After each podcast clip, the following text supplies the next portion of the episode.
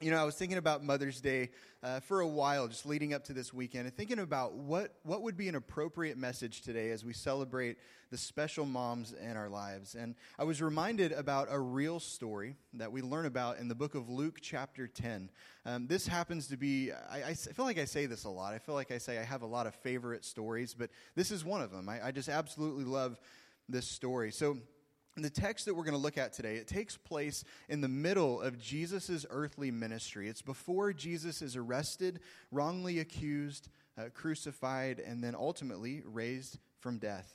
Now, there are a couple of characters that we need to get familiar with before we read this text today. And the first are our two sisters, uh, Martha and Mary. And along with their brother Lazarus, who's actually not mentioned in this story, um, this family would have been extremely close with Jesus. And we know actually from other places in Scripture uh, that Jesus was really comfortable around this family. In fact, their home was likely Jesus' home away from home. And it's through this encounter in Luke chapter 10 that we're given just a huge picture of the heart of God a huge picture of, of the love that he has for his people and his desire to help us grow deeper in our relationship with him. So before we, we look at the text this morning, I'd like for all of us to, to go to God in prayer and just ask that the Holy Spirit would speak to our lives today through God's word. Let's do that this morning. Father, we are, are grateful for the moms that are in our lives today. And while this message was, was certainly uh, inspired with, with moms in mind, this is an encouragement for everybody. So, as we look at this text today, Lord, I ask that you would just speak to our hearts individually, that you would help us apply these truths uh, to our lives individually, but then this would affect our families and our church, our communities, that people would see Jesus in our lives. We love you and we pray in Jesus' name. And everyone said, Amen. So we're going to look at Luke chapter 10 this morning, verse 38 through 42. If you have your Bibles, you can open up uh, to Luke chapter 10. If you don't, that's okay. Uh, we'll look at it on the screen this morning, and you can also use your, your Bible app today. So Luke chapter 10, verses 38 through 42 says this. As Jesus and the disciples continued on their way to Jerusalem, they came to a certain village where a woman named Martha welcomed him into her home. Her sister Mary sat at the Lord's feet, listening to what he taught. But Martha was distracted by the big dinner she was preparing. She came to Jesus and said, Lord, doesn't it seem unfair to you that my sister just sits here while I do all the work? Tell her to come and help me. But the Lord said to her, My dear Martha, you're worried and upset over all these details. There's only one thing worth being concerned about, and Mary has discovered it, and it will not be taken from her. So, Martha and Mary both love Jesus. They love Jesus. And in this particular setting, they, they were both serving Jesus. But it's in this moment and through their example that we're given insight into what's most important to God. See, worship is, is at the heart of all that we are and all that we do in Christ. I mean, yes, it's important that as individuals and as a church that we stay on mission, uh, being Christ's ambassadors as we take the message of the gospel everywhere. We just talked about this a couple weeks ago. But before we can represent Jesus to the rest of the world, we have to spend time with Jesus when no one else is watching. There's a different set of priorities that we see in the lives of these two sisters. Martha works hard to make sure the house is spotless, that a meal's prepared. She's the one who actually welcomes Jesus into her home. But in the process, we learn that she ends up neglecting Jesus, preparing things that he didn't even necessarily need in the first place. And, you know, I'm sure that Jesus was traveling with his disciples. I'm sure that he was hungry. And we know that throughout Scripture, food, gathering around food, is one of the best pictures of fellowship and community that we're given. But in Martha's eagerness to do things for Jesus, hear, hear this, church. In Martha's eagerness to do things for Jesus, she forgot to spend time with Jesus. For some of you, that's the message that you need to hear today. She loved Jesus. She welcomed him into her home, but in her eagerness to do things for Jesus, to stay busy for Jesus, she forgot to even spend time with Jesus. Uh, Mary, on the other hand, is seen at least two other times throughout the Gospels, and every time that we see her, she's in the exact same place. She's at the feet of Jesus. She sat at his feet and listened to his teaching and his instruction in this story. In John 11, she, she fell at his feet and she shared the very real pain that she was feeling with the loss of her brother. In John chapter uh, 12, she came to his feet and she, she poured out her worship. She literally poured out the most expensive perfume that money can buy. Mary and, and Martha, they're often compared. We hear this story, and, and we're, we're often told that each of us are faced with a choice. We can either be a worker like Martha, or we can be a worshiper like Mary. But I want to say this this morning I don't believe that the Christian life is an either or situation. I don't believe that. Uh, Charles Wesley said it perfectly in one of his hymns. These words were penned in 1742. And they are more true today than ever before. Listen to this Faithful to my Lord's commands, I still would choose the better part. Serve with careful Martha's hands and loving Mary's heart. Church, I believe there's a lesson in learning to imitate Mary in our worship and Martha to a degree in our work. Uh, but there should be a balance. There's a balance. See, at the core of balancing our work and worship is understanding the truth that what we do with Jesus is far more important than what we do for Jesus. I want you to hear that this morning. What we do with Jesus is far more important than what we do for Jesus. Uh, very few things in life are, are as damaging to our walk and, and relationship with Jesus as trying to work for Jesus without spending time with Jesus. I see this time and time again, not just in our church, but in churches all over our country. Individuals get so involved working for Jesus, they, they forget to spend time with Jesus. And it tears you apart, it wears you thin. You get burnt out. And then and that's why I think you see people, you know, leave one church and go to the next and you see a lot of church hopping. It's people think that well maybe it's just not feeling right here. Maybe if I go somewhere else it'll be it'll be better. The grass is a little bit greener when the root of that is that we're we're just not spending time with Jesus. The one who made us to know him, the one who knows us intimately and has given us that purpose uh, to be able to, to serve him, the ability to be able to serve him. You know, may, maybe you're here today and you, you're, you're just involved in, in too many ministries in the church that you can't even count anymore. Or even outside the church, you're, you're doing too many things and you're just not spending the right kind of time with Jesus and it's affecting your life. We're shown over and over again throughout God's word that the most important part of the Christian life is the part that nobody else sees, and it's the part that God sees. It's the part that nobody else can see, but it's, it's the part that only God can see. If we don't take time to meet with Jesus personally, um, each and every day, if we can, when no one else is watching, we might find ourselves worried and, and, upset over, over the small details in life, just like Martha, and we're going to miss the opportunity to connect and grow in our relationship with Jesus. So, the overarching question that we have to ask ourselves today is this Are we so busy doing things for Jesus that we forget to spend time with Jesus. I would say that thankfully, you know, if we find ourselves in Martha's situation, so so busy and so worried about the details of life that we've put off spending time with Jesus. Thankfully, God's word gives us direction and how we can resolve this struggle or this conflict that's in our life. God has given us his written word so that collectively and individually as families, we would be people of the word allowing it to affect every part of our day-to-day lives.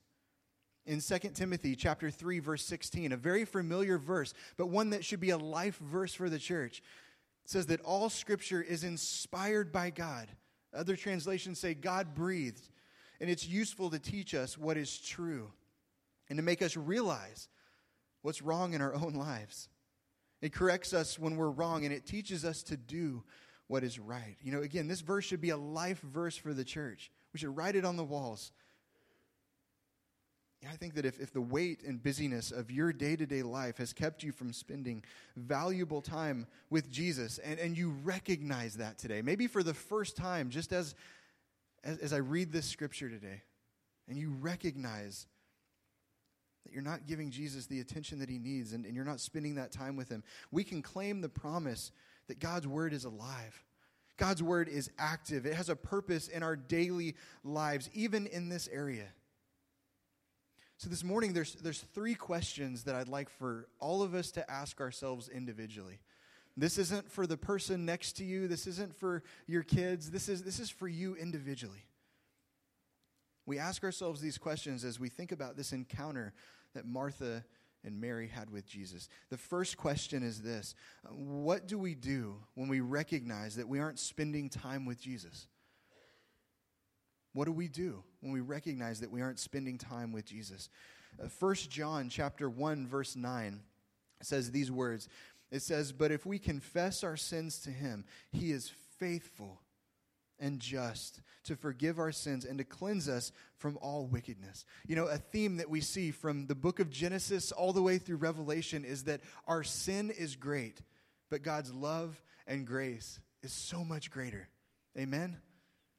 Our sin is great, but God's love and grace is so much greater. And I think, you know, this, this idea of confessing something that you did wrong and even taking it a step further and asking for forgiveness is viewed a lot like we view the word uh, discipline in our culture today. So, a lot of people, parents specifically, young parents, uh, we've run from discipline when it comes to our children. We, we fear negative results or we fear what other people will say about our, our parenting style.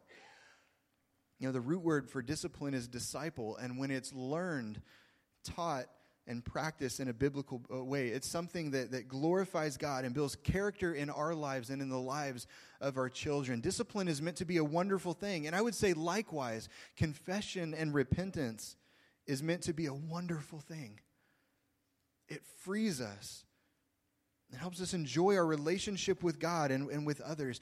And the great thing about coming to God, baggage and all, just as you are today, is that He's the one that initiates the meeting and He accepts us just as we are. But He loves us enough not to leave us that way. I love the picture that Romans uh, chapter 2, verse 4 paints for us when we talk about this idea of, uh, of confession and repentance. Romans 2 4 says, Or do you presume on the riches of his kindness and forbearance and patience? And then it says, Not knowing that God's kindness is meant to lead you to repentance if you feel like God is, is angry with you today or somehow disappointed in you, please hear this verse and, and really allow it to sink in today. Uh, church, it's through God's kindness, His grace, something that we can never fully understand, that He's patient with us and leads us to a place of repentance, reminding us again of His goodness. And Scripture tells us that we can approach God with confidence because of what Jesus has already accomplished on the cross, trusting that He will walk with us through whatever it is that we're going through in life, even if you've put Him off time and time again.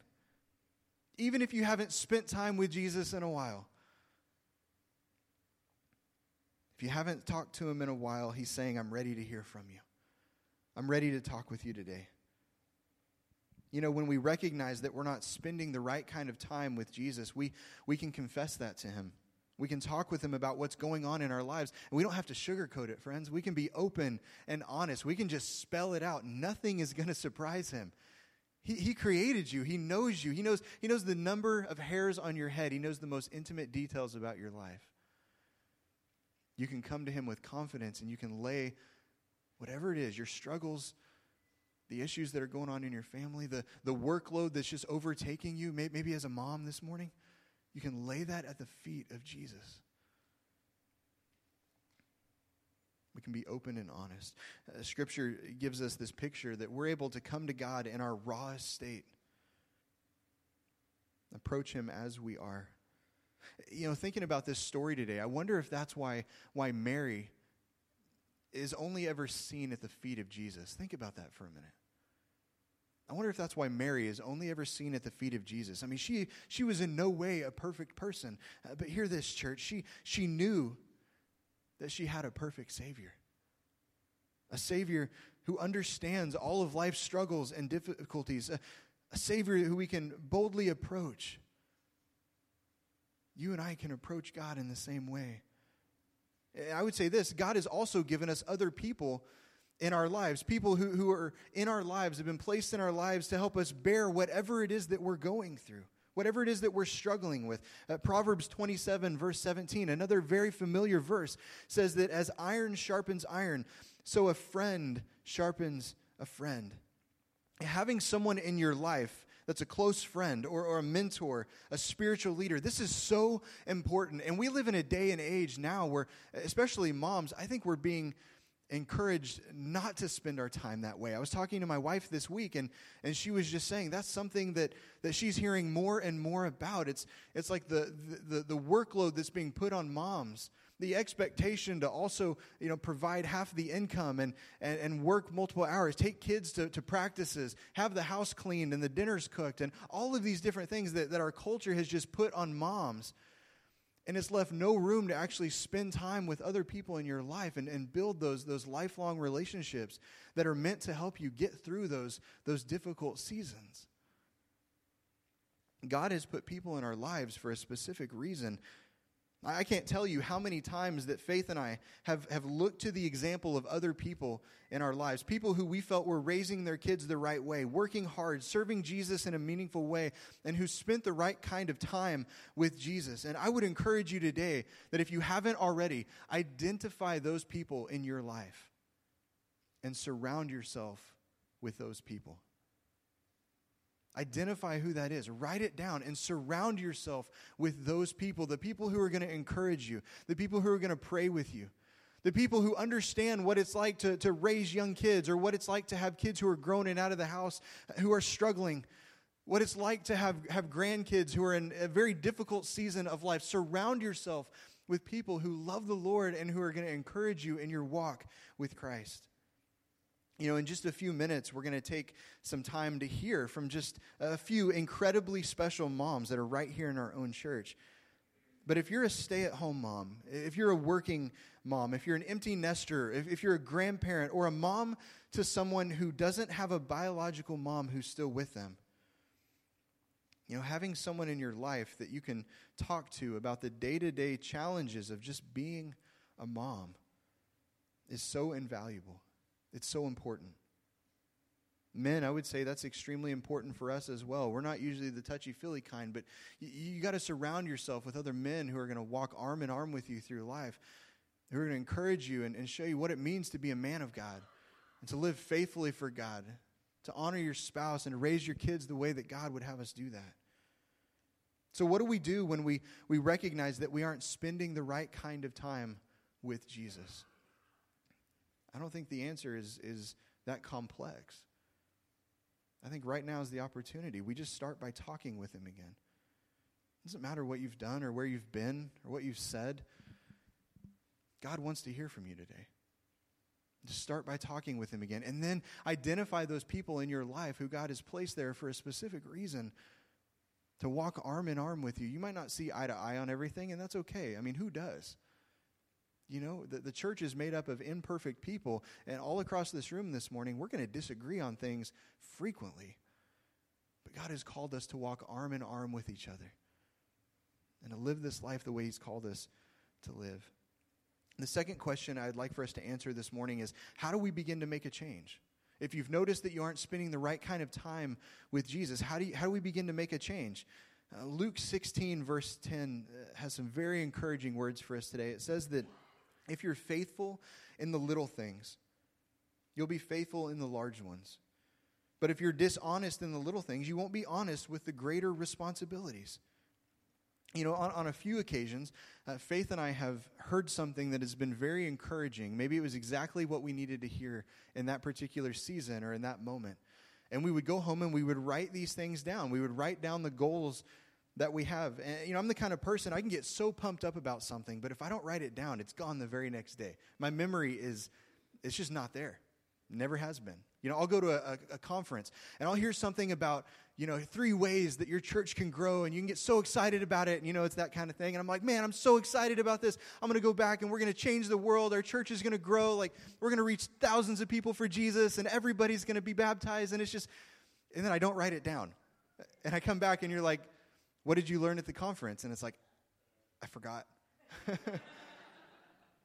if you're anything like me, you have to write these things down So, whether it's a financial goal that you have as a family, a parenting goal, marriage goals, or goals that help your family move closer to Jesus, write these things down. Pray over these things and allow, allow them to take root in your life. You, you start small, being faithful in the small areas, and just allow God to grow you season after season. That's the instruction that we're given. Be faithful with the little things.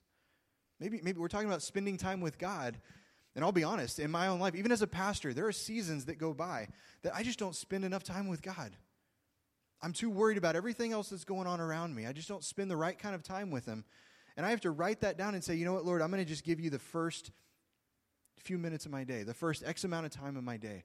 For me, I, I like uh, starting my day talking with God and reading God's Word. My wife, on the other hand, is a little different. She likes ending her day that way. She likes to end focused on Christ. And, and she is, and I would just kind of brag on her for a minute. For every time that I'm not faithful in this area, um, she has been the rock and the encouragement in our home for years. I, I, I can't remember a time, an evening, that her, her Bible wasn't open and that she wasn't reading. And I don't mean to embarrass you or anything like that, but there's days that I just I get too concerned about writing the message that I don't allow it to go from here to here. You know, I think there's times that we read through our Bible plans or um, we you know, we get so excited about a Bible study that we're doing and we just read it to check off a box. We don't allow it to go from here to here. I can be on my iPad looking at guitars or watching a video like before bed, and she's there reading scripture. You know, that, that's an encouragement to me, and, and I hope that you have someone in your life who's like that. That's why it's so important to surround ourselves with people who are going to encourage you. So set goals.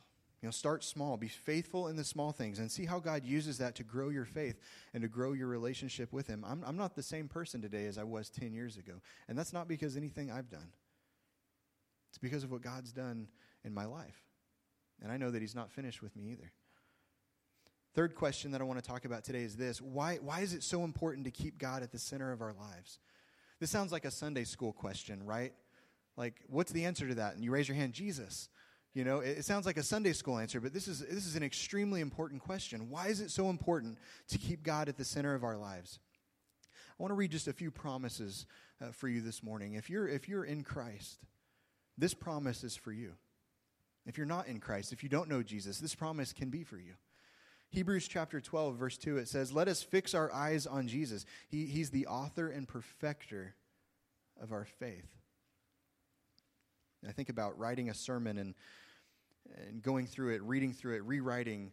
Think about your favorite book. By the time it gets into your hands, it's gone through multiple uh, seasons of editing, and, and God is, is working on your life. He is the author and perfecter of your faith. Proverbs chapter 3, verse 6 says that if we seek His will in all that we do, and He will show you which path to take.